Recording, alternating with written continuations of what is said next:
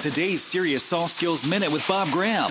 Understanding that company, really doing your homework, going to LinkedIn, finding people work at that company. How long have they been there? What kinds of things have they done in the past? Looking at the company's statements on their website. What's their mission? What are the press releases saying about them? What does the industry say? If you do a Google search, what does it say about that organization?